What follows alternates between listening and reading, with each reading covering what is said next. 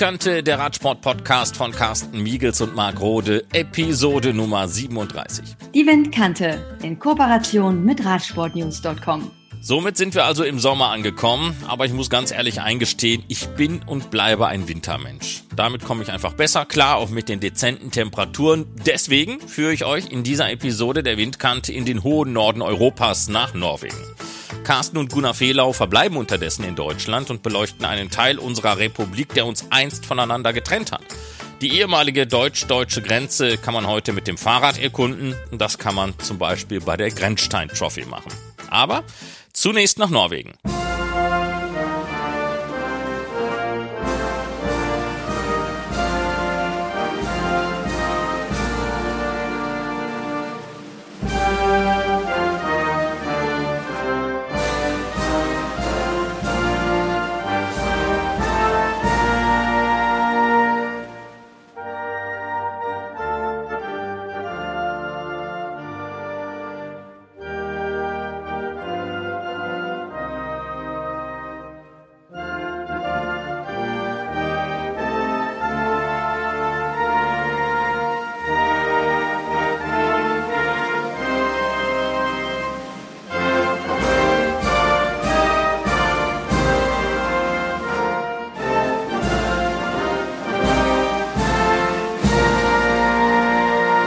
Die Reise der Windkante um die Welt geht weiter, diesmal also Norwegen. Der erste Norweger, der eine Tour de France-Etappe gewinnen konnte, war Dag Otto Lauritzen 1987. Damals war das eine Bergetappe nach Lys Adida.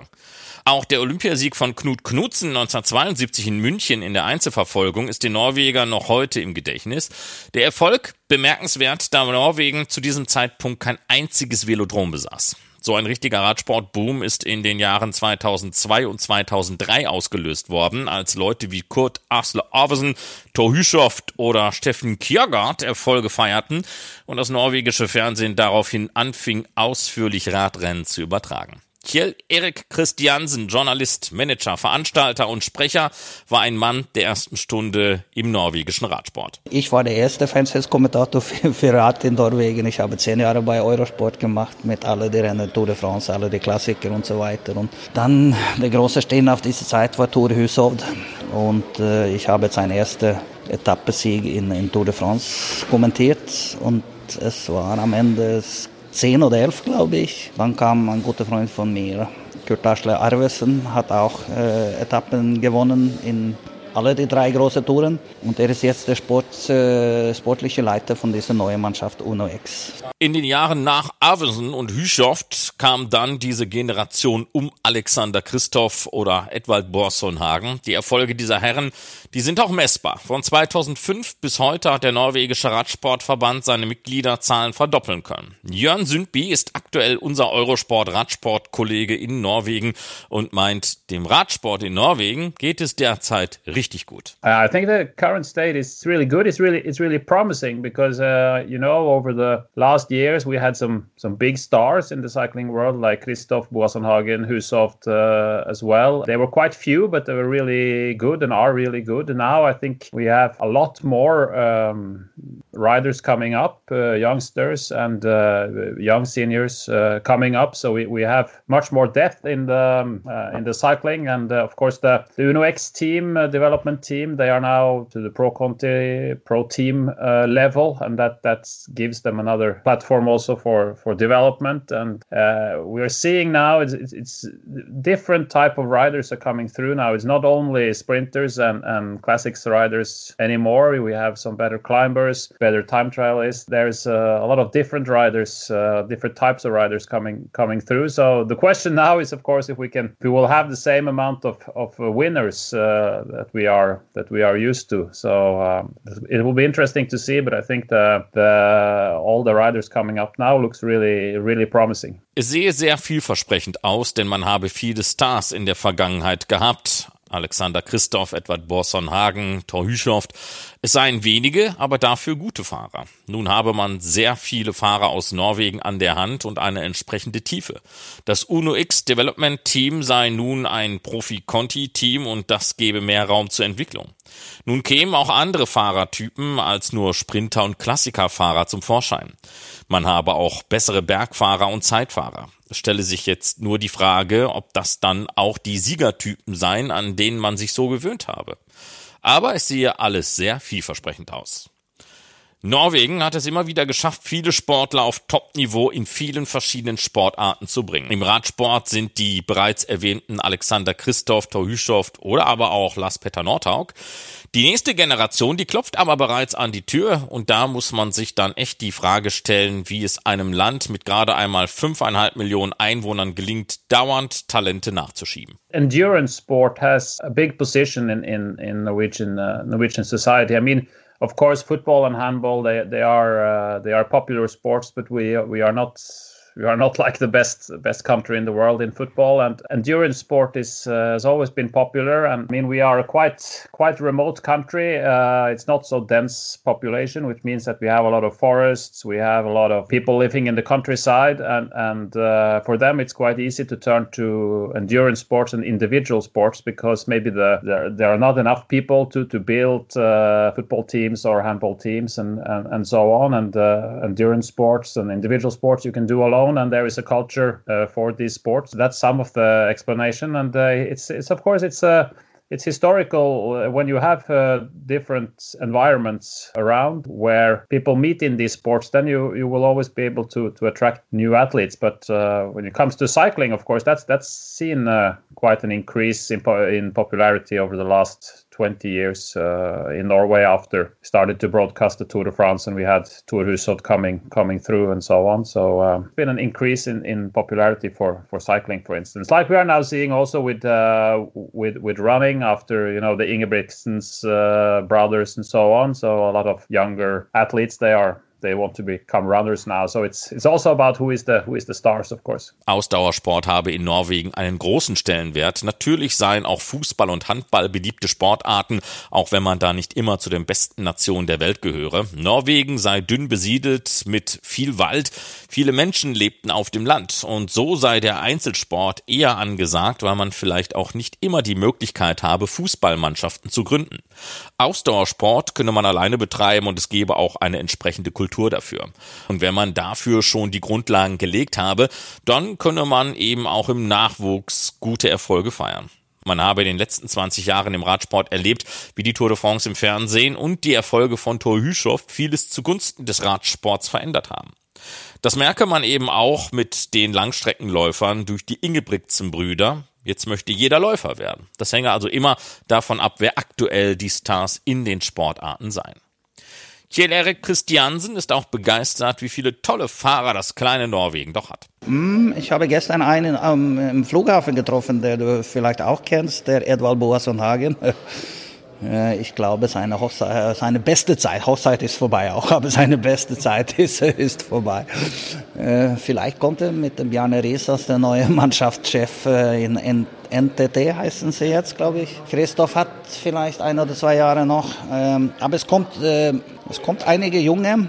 Was ist neu ist, dass wir haben ein Pro-Team dieses Jahr, UNO-X. Da gibt es einige große Talente. Der eine fährt glaube ich, nach Team Sunweb, der äh, wie heißt der, Leknesund, Andreas Leknesund. Er hat sogar Boas und Hagen im, im, Einzelrennen geschlagen. So, pass auf, er kommt von Norden, ganz oben in Tromsø, rotes Haar. Du kennst ihn wieder sehr einfach.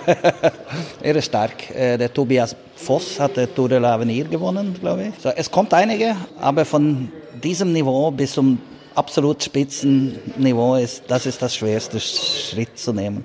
Ja, dann sprechen wir doch über Andreas Leknesund. Der hat nun in den Zeiten des Lockdowns einen neuen norwegischen Rekord über 50 Kilometer aufgestellt. 57 Minuten, 51 Sekunden und das fast mit einem 52er Schnitt. Er hat damit den sechs Jahre alten Rekord um 30 Sekunden unterboten. Leknesund wird dann ja ab 2021 für das Team Sunweb fahren.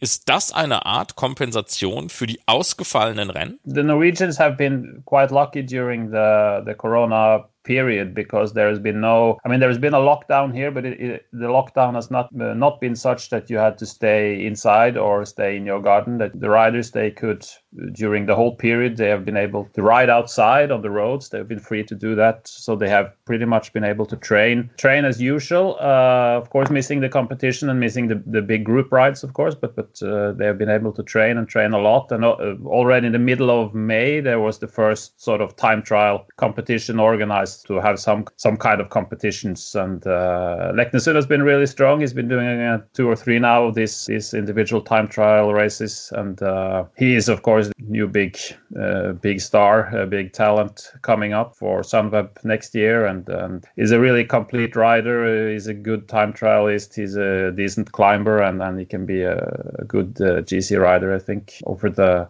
over the years, but uh, we have actually had some some of these time trial, uh, individual time trial competitions uh, here in Norway because the, the situation here during the corona has been uh, has been quite good. So so um, Norwegian riders have been have been lucky.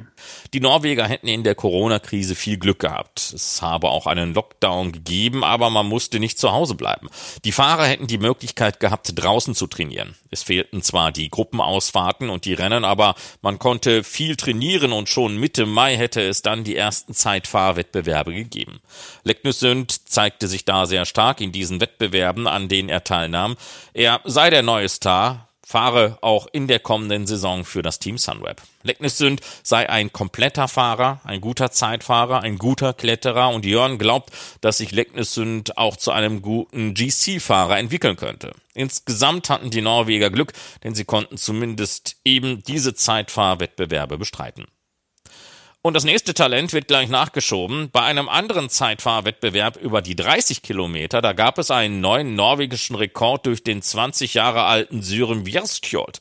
Der wurde bereits als neues Wunderkind gefeiert. Yeah, I mean, he beat Leknesund in this 30k uh, time trial where he, he new Norwegian record. He was he was fighting really hard with Leknesund on that in that race, and he was uh, surprising actually everybody by being the strongest in the end. Everybody expected Leknesund then to, to be the strongest on the last five to 10k, but but uh, he took uh, took the record, and um, he was really really promising. He was really big uh, talent and junior junior star, and then a couple of seasons not so successful, which means that he's not in the Uno X um, development team, but he's in this Joker uh, Fuel of Norway, which is a continental team. They are also training uh, quite well, but um, it looks maybe now that he can take some steps again. So he's he's been a talent, a big talent for for some years. So it'll be interesting to follow him. It's it's always difficult. I mean, now we have maybe a list of let's say 10 to 20 riders riders who can all take the big step to world tour maybe within like three to five years. But uh, of course, you know that not all of them are going to make it. But to say sort of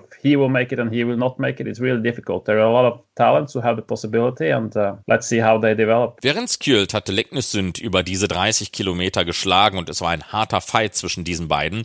Und während Skjöld überraschte, denn man hatte Leknessund als den absoluten Favoriten ausgemacht. Vor allem hatte man ihn auf den letzten fünf bis zehn Kilometern als den stärkeren eingeschätzt. Während Skjold hatte bereits erfolgreiche Juniorenjahre absolviert, dann kamen einige nicht so gute Zeiten und das sei eben auch der Grund gewesen, warum er nicht ins Uno Development Team kam. Er fährt jetzt beim Team Joker.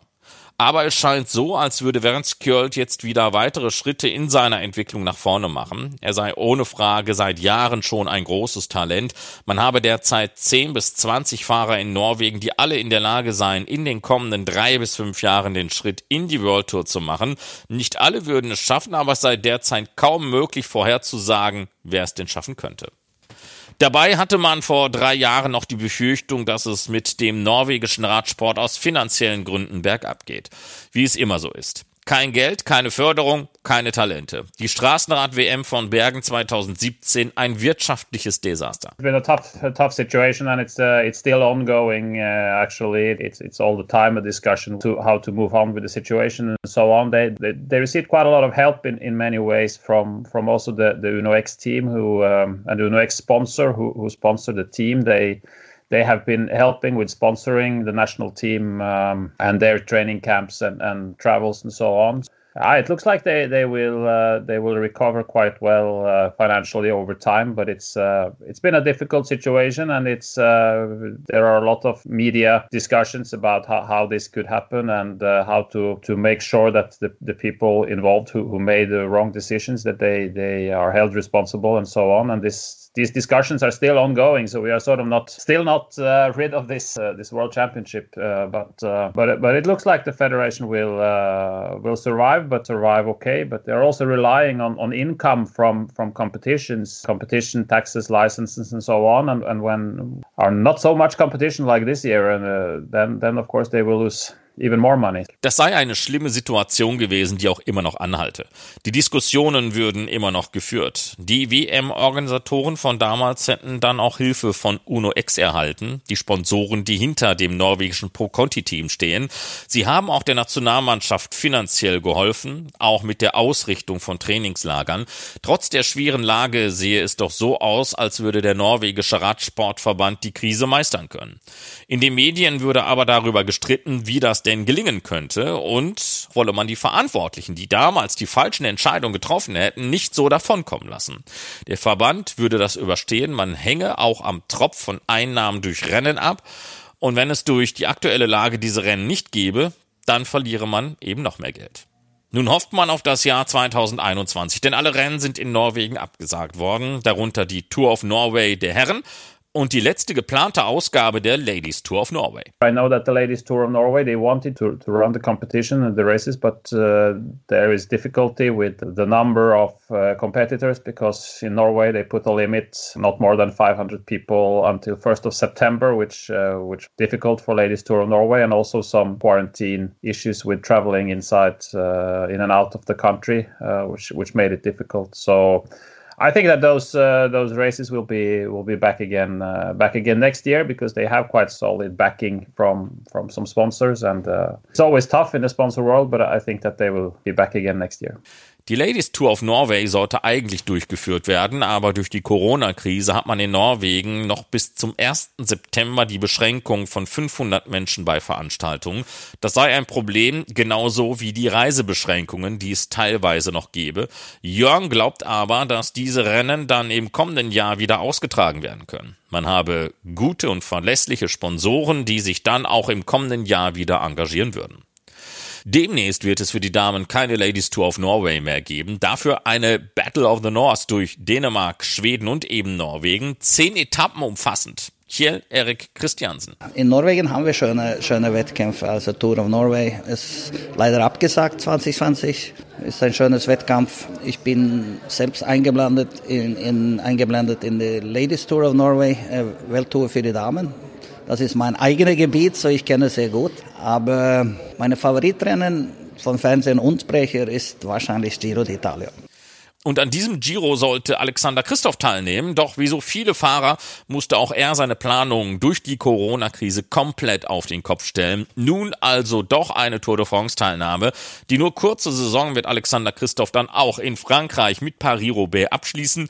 Vielleicht ein Vorteil, weil so spät im Jahr das Wetter dann doch eher norwegischer Natur ist? I think that Alexander Kristoff, I think everybody who has followed his career and his races know that longer, the harder and the tougher the races and the conditions become, the, the better it is for um, for him. So it will be interesting to see. Of course, we don't know how the weather will be like uh, will be like on the Paris Roubaix day. It can be quite nice also in in that area in in October, uh, and it can be uh, quite rainy in April, even though we haven't had some uh, rain there for years. Of course, he he he made a his initial season plan was focused very much on the spring because he became father again to twins now here in um, uh, in May. So he had planned sort of to to do a, a big season before that, and uh, of course the classics are his main priority, and that means that he he had planned to do the Giro d'Italia, but since the Giro now will um, overlap with uh, the classics, then then he has to do the Tour de France France instead because uh, the classics is his main uh, main priority, and uh, that sort of lays out the rest of the calendar for him. It will be interesting for everybody, you know, because no, we haven't tried to run the classics in October, and how have the, all the riders uh, handle this this period, and how will the level between the riders be in October? You know, we it's going to be a very interesting racing for sure. Jeder, der Alexander Christoph kenne, wisse, dass je länger, härter und brutaler ein Rennen sei, desto besser sei es dann eben auch für ihn. Man wisse nicht, wie das Wetter dann sein wird, wenn Paris-Roubaix ausgetragen wird. Das könne dann eben auch im Herbst mal sehr schön sein, dieses Wetter. Dafür im April richtig regnen, obwohl es das schlimme Regenwetter in den letzten Jahren dort gar nicht gegeben habe. Alexander Christoph hatte einen anderen Rennkalender, der auf die Zeit vor der Geburt seiner Zwillinge abgestimmt gewesen sei. Nun sind die Kinder im Mai auf die Welt gekommen und die geplanten Frühjahrsklassiker verschoben. Auch der Giro, an dem er teilnehmen wollte. Und jetzt kollidiert der Giro mit den Nachholklassikern und deswegen werde er die Tour de France fahren. Die Klassiker hätten für Alexander Christoph Priorität und um sie herum würde alles geplant. Was denn jetzt passiere, sei unklar, denn die Klassiker seien noch nicht im Oktober gefahren worden. Man werde sehen, wie die Fahrer damit klarkämen und in welcher Form sie denn dann seien. Der Rennkalender der UCI reicht in diesem Jahr bis an den Beginn der Weltcup-Saison der Skilangläufer heran und dann haben sich viele interessante Verbindungen ergeben. Radsport und Wintersport. Darüber haben wir nun oft genug gesprochen. Jumbo Fisma mit seinen zwei Abteilungen unter einem Dach, Profi-Radsport und Eisschnelllauf. Primus Roglic verkörpert die Transformation vom Skispringer zum Radsportler. Martina Sablikova zündete die Kerze ebenfalls von beiden Seiten an. Eisschnelllauf und Radsport. Radsport, die schnellen Damen und Herren auf dem Eis und Radsport. Das ist jetzt mal nichts Ungewöhnliches, aber es gibt immer mehr Schnittmengen von Radsport und Skilanglauf. Kurz vor der Aufzeichnung dieses Podcasts ist Skilangläuferin Katharina Janatova von Polen durch ihre Heimat Tschechien nach Österreich mit dem Fahrrad gefahren. 281 Kilometer bei 2751 Höhenmetern in etwas mehr als elf Stunden. Ein nicht typisches Langlauftraining in dieser Art, aber auch in Skandinavien erkennen immer mehr Langläufer die Vorteile des Fahrrads im Sommertraining. Sprint-Weltcup-Sieger Johannes Hösflot Klebo, der ist unterdessen eine Kooperation mit Uno X eingegangen. Er will von den norwegischen Radprofis lernen und auch mit ihnen trainieren. Die Kooperation soll bis zur nordischen Ski-WM 2025 anhalten und hat ein Volumen von umgerechnet rund 2,3 Millionen Euro. Ist das eine echte Alternative oder ist das ein PR-Gag? Ah, this is a you can call it PR. It's a sponsorship. Uh, it's a sponsorship agreement. Uh, the Norwegian cross country skiers they are they have in their contract they are in the national team. They have to have to follow the national team sponsors, but they they are allowed some uh, individual uh, personal sponsors as well. And this is a personal sponsorship for him. Uh, you know, um, Johannes Krabo. He, he's not uh, he's not a cyclist, and he, he will not he will not become a cyclist. I think maybe he uses his bike a little bit just for easy training training, but uh, but not this is not a serious serious move from uh, from Crabo. It's just uh, it's just a very good sponsor, and you know X is a very safe and good sponsor. They have really sports fanatics in their in their uh, leading positions in the company, and and they are spending their their sponsorship money on, on sports, and uh, that's uh, that's good for good for us and good for Klabo because it's a really really good uh, sponsorship agreement for him with uh, with a lot of lot of money uh, involved and a, long term deal as well. So so it's good for him. Die Vereinbarung zwischen Ono X und Johannes Hösflok Klebo sei eine reine Sponsorengeschichte. Den norwegischen Skilangläufern der Nationalmannschaft sei es ab dem kommenden Winter erlaubt, neben den Verbandssponsoren auch persönliche Sponsoren auf den Laufanzügen zu platzieren. Und für Klebo sei das nun ein Privatsponsor. Klebo sei kein Rennradfahrer und er werde es auch nie werden. Er fahre im lockeren Training mal mit dem Fahrrad, aber da gebe es jetzt keine ernsten Bemühungen. Für Klebo sei das nur ein guter Sponsor. Das Management von UNO-X habe Sportfanatiker in den eigenen Reihen und so investiere man Sponsorengeld eben auch in den Sport. Das sei gut für Norwegen und gut für Klebo, denn das sei wirklich ein guter Deal, langfristig angelegt mit viel Geld. Es gibt noch mehr interessante Verbindungen zwischen dem Radsport und dem Skilanglauf. Mehr dazu in meinem Podcast Nordic Grooming. Da rede ich dann mit Jörn Sündby auch über Marie-Helene Vossesholm, die neu in der norwegischen Skilanglauf-Nationalmannschaft ist und aus dem Mountainbikesport kommt und die neue Verbindung von Matthias Reck, Trainer beim Team Trek Sieger Fredo und neuer Coach des schwedischen Skilangläufers Kalle Halfersson.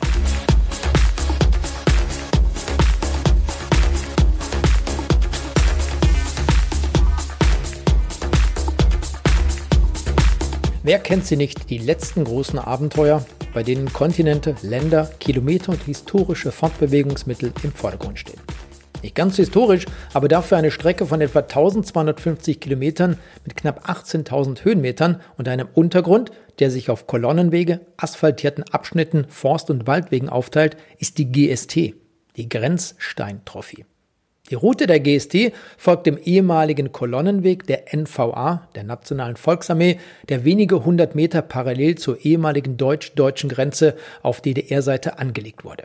Im Südosten beginnt sie am ehemaligen Dreiländereck DDR, BRD und Tschechoslowakei bei Mittelhammer im Vogtland Sachsen und endet im Norden auf dem Priwall bei Travemünde an der Ostsee.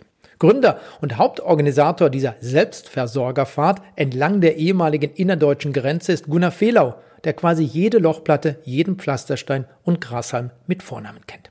Wir wollten von Gunnar wissen, wie der Start der Trophy am historischen 17. Juni in Corona-Zeiten verlief und ob er sich selbst auf den Weg mit den beschwerlichen Kilometern an die Ostsee gemacht hat. Naja, ich habe die, die äh, diesjährigen Mitfahrer äh, auf die Piste gebracht. Ähm, sprich, ich habe da am Start, äh, wir haben das Corona-mäßig einfach äh, alle Viertelstunde einen, einen auf die Piste geschickt und habe das äh, gemacht und bin danach dann noch ein ein Stück selber gefahren, die ersten 80 Kilometer. Ja, es ist wahrscheinlich ein ganz sicherer Ort dieses Jahr, weil äh, auf dem grünen Band ist es schon sehr, sehr einsam. Man hat da sehr wenig Menschenkontakt äh, und das ist natürlich sehr guter, ich sag mal, Corona-tauglicher Sport dieses Jahr. Lass uns mal ganz von vorne anfangen. GST Grenzstein Trophy, du hast das grüne Band angesprochen. Vielleicht sollten wir den Windkante Zuhörern mal erklären, was ist das denn ganz genau? Genau, also fangen wir ganz vorne an. Ähm, das Ganze ist äh, aus dieser Ultra-Bikepacking-Endurance-Touring-Szene, also ähm, auch Self-Support-Race genannt. 2009 äh, hat es das erste Mal stattgefunden und ist wahrscheinlich damit das er, die erste Fahrt dieser Art in, in, auf dem europäischen Kontinent gewesen. Inspiriert von der Tour Divide oder dem, dem Great Divide äh, Mountain Race, äh, Great Divide Race in den USA. Das ist ein wenn man es in Radsportdeutsch sagen würde, ein Einzelzeitfahren, ein Gelände-Einzelzeitfahren über viereinhalbtausend Kilometer über die, die kontinentale Wasserscheide der USA quer durch die Rocky Mountains von ähm, der anfangs von der kanadisch-amerikanischen Grenze bis zur mexikanisch-amerikanischen Grenze, von Roseville in Montana äh, bis Antelope Wells in New Mexico, äh, knapp, ich glaube 80, ja, ich meine 80.000 Höhenmeter. Ähm, auf 4000, knapp 4500 Kilometern. Ähm, und ja, geht nur hoch und runter äh, am Ende. Und die Idee war, die Uhr fängt an äh, zu laufen, wenn du losfährst und die Uhr hört auf, wenn du da bist. Und das ist natürlich völlig klar, 4000 Kilometer fährst du nicht nonstop. Und dann haben die Leute sich äh, da umgeguckt und haben gesagt, okay, schlafen, wenige Hotels, nehme ich doch meinen Schlafsack mit und haben sich einfach, wenn sie müde waren, etwas salopp gesagt, äh, neben die Dirt Road gelegt, ein paar Stunden geschlafen und sind weitergefahren. Und daraus ist im Prinzip in weiten Teilen diese ganze Bikepacking-Szene, diese sportive, wie wir sie ähm, ja jetzt auch in Deutschland als Trend haben, mhm. in irgendeiner Form lassen sich all die Sachen auf die Tour Divide zurückführen. Ähm, und bei mir ist es auch so, ich habe von dem Ding 2008 das erste Mal gelesen und habe mir gedacht, wie geil ist das denn? Das bringt so meine äh, Rennrad Langdistanz Paris Brest Paris Trondheim Oslo äh, Lebenswelt zusammen mit meinen alten Zeiten als Pfadfinder draußen sein Natur irgendwie unterm Sternenhimmel schlafen. Habe aber eigentlich keine Möglichkeit gehabt, irgendwie mir mal fünf Wochen freizunehmen, um darüber zu fliegen, mich zu akklimatisieren und, und die Tour mitzufahren. Und dann habe ich mir gedacht, wenn der äh, Prophet nicht zum Berg kommt, muss der Berg zum Propheten kommen. Äh, und als ich dann Weihnachten, so zwischen den Jahren, wie man sagt, 2008, 2009 im, im Fernsehen so eine Doku sah zu zwei, 20 Jahre grünes Band, da habe ich mir gesagt, das ist es. Wir fahren die alte deutsche Grenze ab. Äh, und habe kurz danach mit ein paar Kumpels telefoniert. Der eine hat ein Ferienhaus im Wendland und der andere wohnt irgendwie in der Nähe bei Hof und habe mir äh, Scouts zusammengesucht im, im, Freundeskreis und über dieses Internet ähm, und dann haben wir eine, eine Strecke zusammen gebastelt und sind am, äh, im Juni 2009 mit, ich glaube, damals so paar 20 Leuten zur ersten Grenzstein-Trophy gestartet, äh, in dem Jahr von der Ostsee zum ehemaligen Dreiländereck Tschechoslowakei, DDR, Deutschland. Und dabei rausgekommen ist eine, eine Strecke von knapp 1300 Kilometern und äh, 18.000 Höhenmetern. Und die fahrt ihr seitdem jedes Jahr von Norden nach Süden, von Süden nach Norden?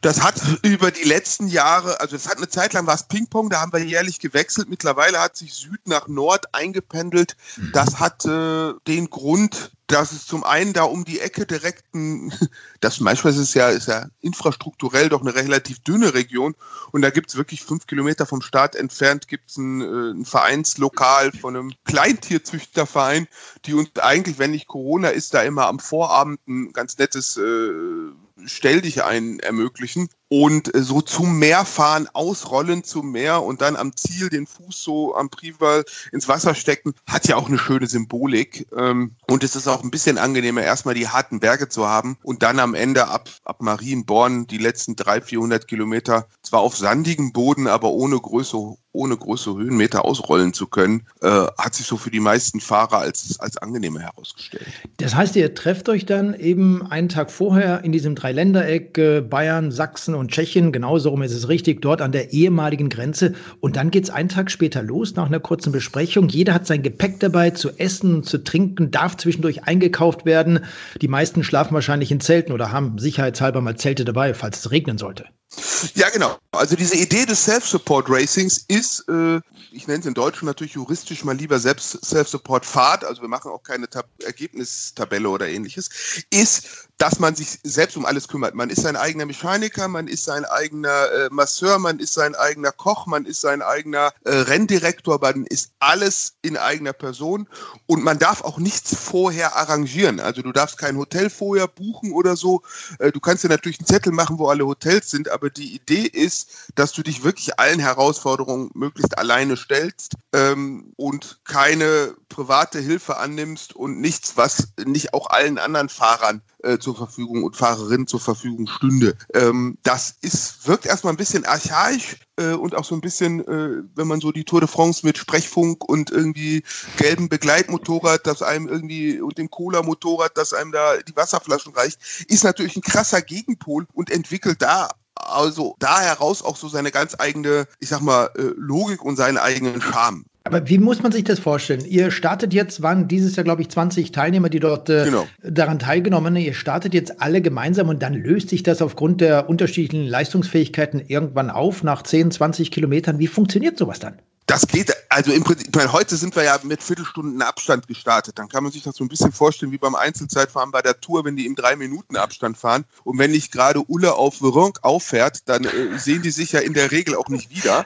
Äh, und, und so haben wir das natürlich da auch. Und also wenn man das Reglement ganz genau nimmt, wäre gemeinschaftliches Fahren ohnehin schon private Hilfe und verboten. Man muss sich das wirklich von der Idee wie ein Einzelzeitfahren vorstellen. Ähm, das ist natürlich nicht durchzuhalten, äh, dass man, also es gibt ja keine Wertung und damit muss es auch keine Kontrolle geben. Mhm. Aber, äh, und es formieren sich schon mal Gruppen, dass sich zwei, drei Fahrer merken, dass sie einen ähnlichen, ähnlichen Rhythmus haben. Äh, umgekehrt wissen wir auch alle selber, ähm, wenn man leicht über seinem eigenen Level fährt, dass man sich ja relativ schnell auch gar grillt. Und das ist natürlich bei 1300 Kilometern äh, umso riskanter. Also insofern kann man eigentlich auch nur jeden ermuntern, wirklich sein eigenes Tempo zu fahren. Und der eine braucht eine Viertelstunde irgendwie, um am Supermarkt einzukaufen und der andere setzt sich hin und isst eine Stunde. Ähm, der eine braucht fünf Stunden nachts zum Schlafen schlafen, der andere äh, braucht zehn Stunden. Da sind sehr schnell sehr viele Faktoren, die es verzerren. Also insofern, wer, wer Lust auf, auf die GST hat, der sollte sich schon darauf einstellen, dass er relativ, ich sag mal, viele Tage sehr einsam in der Natur unterwegs ist. Mir hat Hennes Juncker mal, mal eine, eine tolle Geschichte erzählt. Er selber kommt ja aus Krefeld und dann gab es den Wiesbadener Franz Reitz, ist leider auch schon einige Jahre nicht mehr unter uns, glaube ich, 2011 gestorben. Und die haben sich zum Training verabredet. Das heißt, Franz Reitz ist in Wiesbaden losgefahren und der Hennes ist in Krefeld losgefahren und irgendwo innerhalb, ja, ungefähr auf der Hälfte wollten sie sich dann treffen. Es fing aber an zu regnen, es war schweinekalt, es hat zeitweise sogar geschneit und dann haben sie irgendwo einen Unterschlupf gefunden. Der eine dort, der andere da. Sie haben quasi innerhalb von 100, 200 Metern entfernt gestanden, aber keiner wusste von anderen. Es gab ja damals noch keine Mobilfunkanlagen. Man konnte sich nicht äh, mal schnell äh, zurufen oder, oder auch miteinander telefonieren. Ist das bei euch genauso? Die sind übrigens dann wieder getrennt nach Hause gefahren, obwohl sie so dicht nebeneinander standen. Ist das bei euch ähnlich, dass ihr vielleicht äh, dort irgendwo das Nachtlager aufschlagt, nebendran 200, 300 Meter weiter schläft der nächste und ihr wisst nichts voneinander? Das kann theoretisch passieren, aber wir müssen natürlich auch sagen, 1300 Kilometer und 20 Leute. Also wenn man jetzt, man kann ja bei uns auf der grenzsteintrophy.de Seite sich das Tracking auch angucken. Äh, und wenn man da tagesaktuell guckt, da, da liegen teilweise 150 Kilometer jetzt zwischen, zwischen Leuten. Mhm. Ähm, das Leistungsniveau ist super unterschiedlich. Also wir haben da wirklich, äh, ich sag mal, Leute, die auf gehobenem Amateurniveau fahren. Und wir haben andererseits auch wirklich eher Tourenfahrer von der Mentalität und auch von, von, von der Leistungsstand her. Und der eine äh, lässt nach acht Stunden Radfahren es gut sein äh, und ein anderer, der fährt wirklich vom Morgen, äh, vom, vom Sonnenaufgang bis Sonnenuntergang. Ähm, das entzerrt sich. Das hat also überhaupt nichts mit einem mit einem mit einem Peloton zu tun, wie wir das so von der, vom Straßenradsport kennen. Äh, das ist vielleicht eher ein bisschen wie so eine äh, sehr sehr äh, dünn besuchte RTF, mhm. wo man sagt, okay, äh, da an so einem Verpflegungsstopp treffen sich mal drei vier Leute und am nächsten Hügel zerreißt das Feld auch sofort. Und wenn ihr dann oben angekommen seid in Prival an der Ostsee, Travemünde, dann fährt der erste sofort wieder nach Hause, wartet nicht auf den letzten oder wie funktioniert das dort? Gibt ja demnach auch keine Siegerehrung, weil es ja kein Gar Wettbewerb nicht. ist. Es gibt A, keine Siegerehrung und, also ich finde die Metapher, dass wenn man da äh, am Ende ist, äh, den Fuß ins Wasser steckt und diese doch immense Herausforderung, äh, und egal welcher Leistungsstand das ist, irgendwie 1300 Kilometer durchs Gelände zu knattern, ist immer eine Herausforderung. Äh, danach kommt die große Lehre und das kennt ja jeder auch irgendwo, das kennen wir ja, ich meine, du hast, du hast letzterdings ja mit Sebastian Moll über, über Jan Ulrich gesprochen, äh, die, die Lehre nach dem Erfolg und, und, und was kommt danach, also das kennen wir ja alle, dass man irgendwas äh, Großes vollbracht hat, irgendwas Tolles und danach es irgendwie leer wird. Und diese Metapher, dass man das da nochmal ganz, ganz drastisch erlebt, aufs Meer gucken kann und sagen kann, so, jetzt bin ich hier, jetzt habe ich das geschafft und was kommt jetzt? Äh, die wollte ich auch nicht künstlich mit so einem aufgeblasenen Siegbogen und Highway to Hell und Bierausschank, äh, wie wir das so, wie wir das so von, von jedem Dorfkriterium kennen. Ähm, das würde aus meiner Sicht nicht zusammenpassen. Äh, wir müssen ja auch im Hinterkopf haben, wir fahren da du, wir fahren über den alten Todesstreifen. Also das muss man, wir fahren über, durch eine Architektur und durch eine, es ist ja in dem Sinne keine Natur, sondern renaturiert, ähm, die dafür entworfen war, deren Architektur es war, 17 Millionen Leute in einem Gefängnis zu halten und falls jemand raus will, also ihn erstmal daran zu hindern oder sie, dass sie türmen kann und wenn, sie möglichst zu erlegen, zu erschießen, zu töten. So, also da, da dürfen wir ja keine diplomatischen, da gibt's keine diplomatischen Worte für. Und äh, wir zelebrieren auf diesem Todesstreifen das genaue Gegenteil, die maximale Freiheit. Du bist alleine unterwegs, du kümmerst dich um alles, du bist maximal selbstbestimmt. Also äh, ein, ein Fahrer sagte dieses Jahr, äh, diesem Ort äh, die Genugtuung geben, dass die Freiheit am Ende gewinnt. Ähm, das finde ich, das finde ich, das muss man sich nochmal auch, auch vergegenwärtigen. Und deshalb ist es interessanterweise von den Leuten, die mit dem sportlichsten Ansatz gestartet sind, die gesagt haben, boah, für mich ist das eine Herausforderung, ich will Wettkampf, ich will Challenge, von denen kamen im Nachhinein oft die feingeistigsten Bemerkungen zu der, zu, zu der historischen Ebene, die diese Strecke hat. Also das ist äh, durchaus auch ein Ort, ich sage es jetzt mal ganz hochgestochen, zu einer gewissen Art von inneren Einkehr und eine gewisse Demut darüber zu entwickeln, welche unglaubliche Freiheit wir haben und wie unglaublich stolz wir auch in, in Deutschland darauf sein können. Das ist eine wenn wir in die Geschichtsbücher gucken, eine der wenigen Revolutionen, die blutfrei vonstatten ging, wo, wo das Volk sich durchgesetzt hat, ohne dass das Regime mit Waffengewalt darauf geantwortet hat. Kurze Frage, wie muss man sich das vorstellen? Ich war vor einigen Wochen selber an dieser ehemaligen äh, innerdeutschen Grenze Schleswig-Holstein, Mecklenburg-Vorpommern, äh, am Schalsee zwischen Gudow und mhm. äh, Zarentin zum Beispiel. Dort gibt es ja Möglichkeiten, dann auch äh, diesen ehemaligen Grenzbereich zu sehen, aber man sieht dort relativ wenig. Das heißt, ihr müsst euch dann dort auch irgendwie durchwühlen. Wie funktioniert das? Und äh, gerade wenn man über den Schalsee zum Beispiel spricht, dort gibt es ja auch ein, ein Biotop, da kann man nicht zwingend direkt durchfahren? Wie, wie, wie sucht ihr euch dort den Weg? Also wir haben, wir haben, äh, Wir haben Scouts gehabt und das sind teilweise Leute, die seit dem ersten Jahr, ich sag mal, die Patenschaft für eine bestimmte äh, Sektion haben. Und wir haben als Vorgabe fünf Kilometer äh, östlich oder westlich der, der ehemaligen Grenze äh, weiter soll der Track nicht verlaufen. Und die jeweiligen Scouts suchen die für aus ihrer Sicht geeignetste Strecke, die natürlich legal sein muss. Wir sind mit dem BUND, äh, der das grüne Band, sag mal, mehrheitlich betreut, im engen Austausch. Also wir kennen die, die, äh, die Gebiete, die wirklich äh, No-Go-Areas sind. Mhm. Und ansonsten, es geht ja nicht darum, das ist ja diese alte Mountainbiker-Diskussion, kaum ein Mountainbiker fährt ja wirklich querfeldein, das ist ja viel zu anstrengend. Also äh, die Strecke ist äh, ungefähr ein Drittel alter Kolonnenweg. Der ist natürlich, wenn er in einem guten Zustand ist und frisch gemäht ist, ist er super befahrbar. Äh, wenn da seit drei Jahren keiner äh, mit dem Trecker lang gefahren ist, dann kann, können die Brennnesseln auch mal hüfthoch stehen. Dann wird es natürlich äh, schmerzhaft. Äh, das andere Drittel sind äh, Single-Tracks, Waldwege, geschotterte Forstautobahnen, wie ich sie nenne. Und ungefähr ein Drittel ist auch Asphalt. Und gerade im norddeutschen Bereich, ähm, so hinter Marienborn noch oder eigentlich ab dem Wendland, da ist die Platte, der Kolonnenweg in weiten Teilen zurückgebaut, weil das Ackerflächen sind, weil es teilweise auch zwischen den Bundesländern nochmal Verschiebungen gegeben hat. Äh, die haben ja Ländereien beschachert, nenne ich das mal etwas salopp. Ähm, aber im Thüringer Wald oder im, im, äh, im Eichsfeld, da ist der noch an vielen Stellen da und dann geht es da einfach hoch und runter über diesen Plattenweg. Und was sind jetzt in all diesen Jahren deine schönsten und auch deine schlimmsten Erfahrungen, die du dort gemacht hast? Defekte zum Beispiel, vielleicht auch Stürze, die es dort gegeben hat? Ja, Stürze, toi, toi, toi, sind bei mir jetzt bisher sehr brenzlig gewesen. Aber das kann man, also so unzählig. Ich bin die Strecke komplett fünfmal, glaube ich, schon gefahren und äh, vier oder fünfmal in äh, Teilstücke. Ähm, dreimal musste ich aufgeben äh, und, und zwei, zweimal war es planvoll, wie dieses Jahr, wo ich gesagt habe, ich kann halt nur ein Stück mitfahren.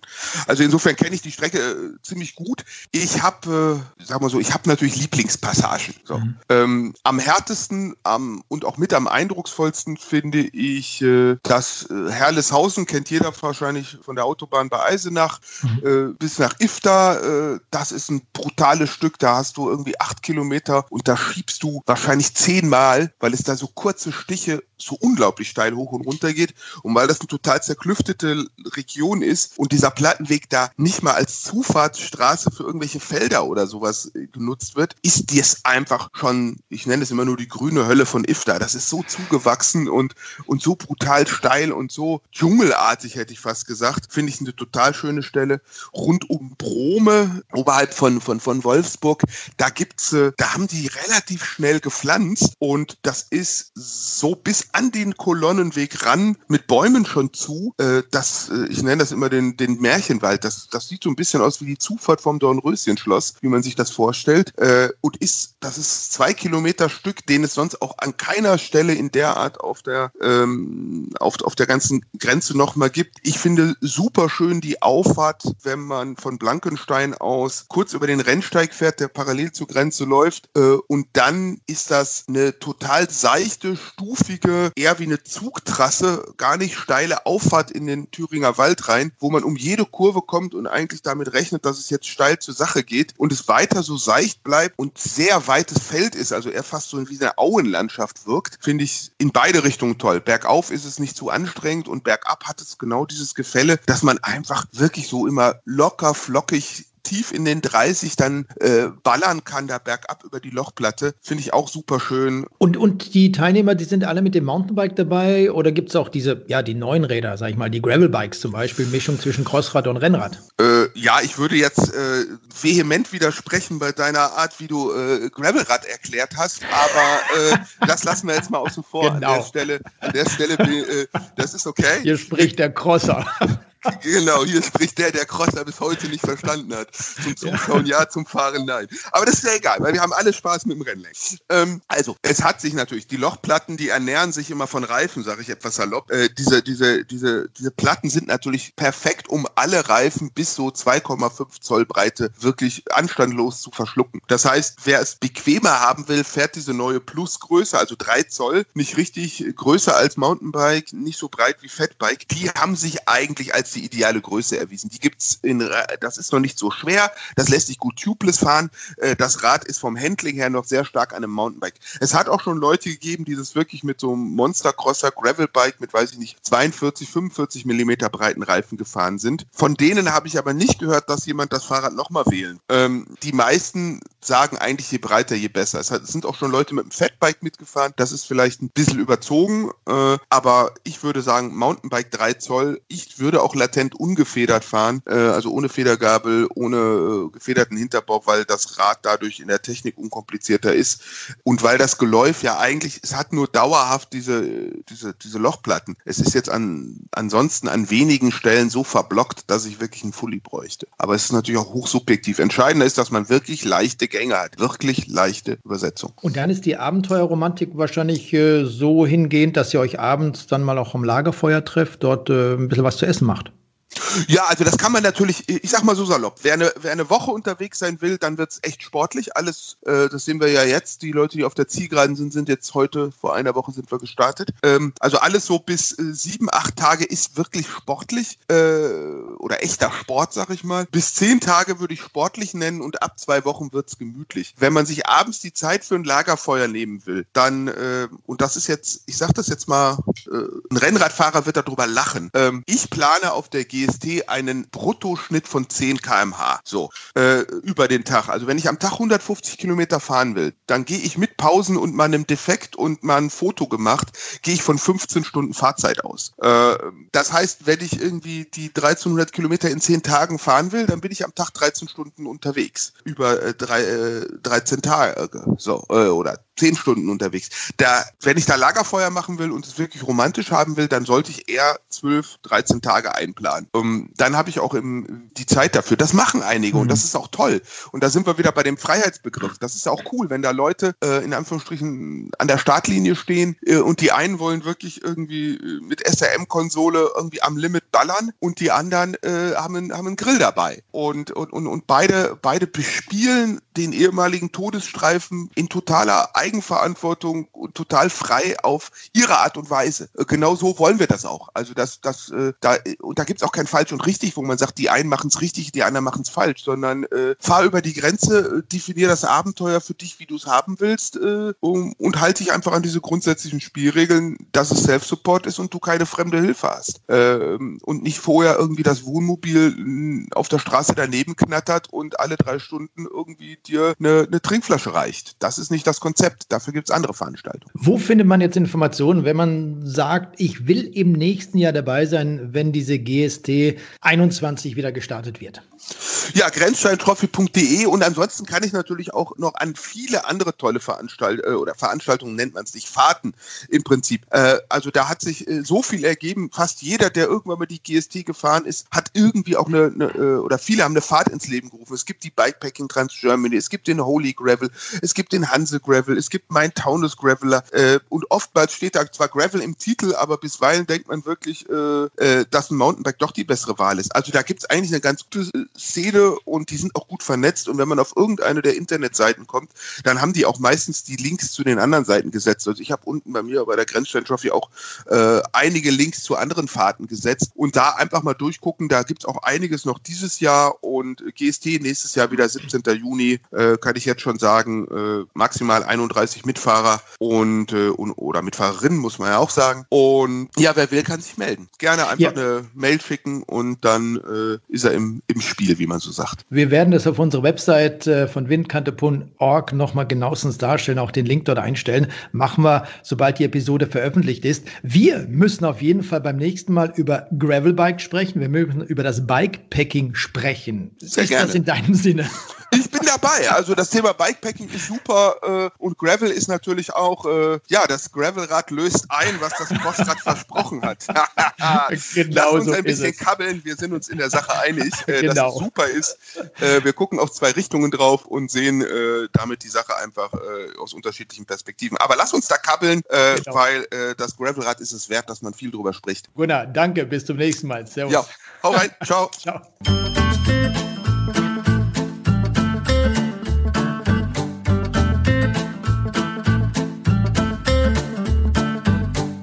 Und das war die 37. Episode der Windkante, dem Radsport-Podcast von Carsten Miegels und Marc Rode. Das ist ja schon fast ein wenig wie Weihnachten. Wir zählen die Tage bis zum Neustart der Radsportsaison der Profis. Dauert nicht mehr ganz so lange. Bis dahin haben wir aber noch viele spannende Themen. Beim nächsten Mal unter anderem die Velowik von Berlin und Fahrradfahrende Frauen. Bis dahin gibt's alle Episoden zum Nachhören auf unserer Webseite windkante.org. Bis dahin, bleibt gesund. Glück auf. Die Windkante in Kooperation mit Radsportnews.com.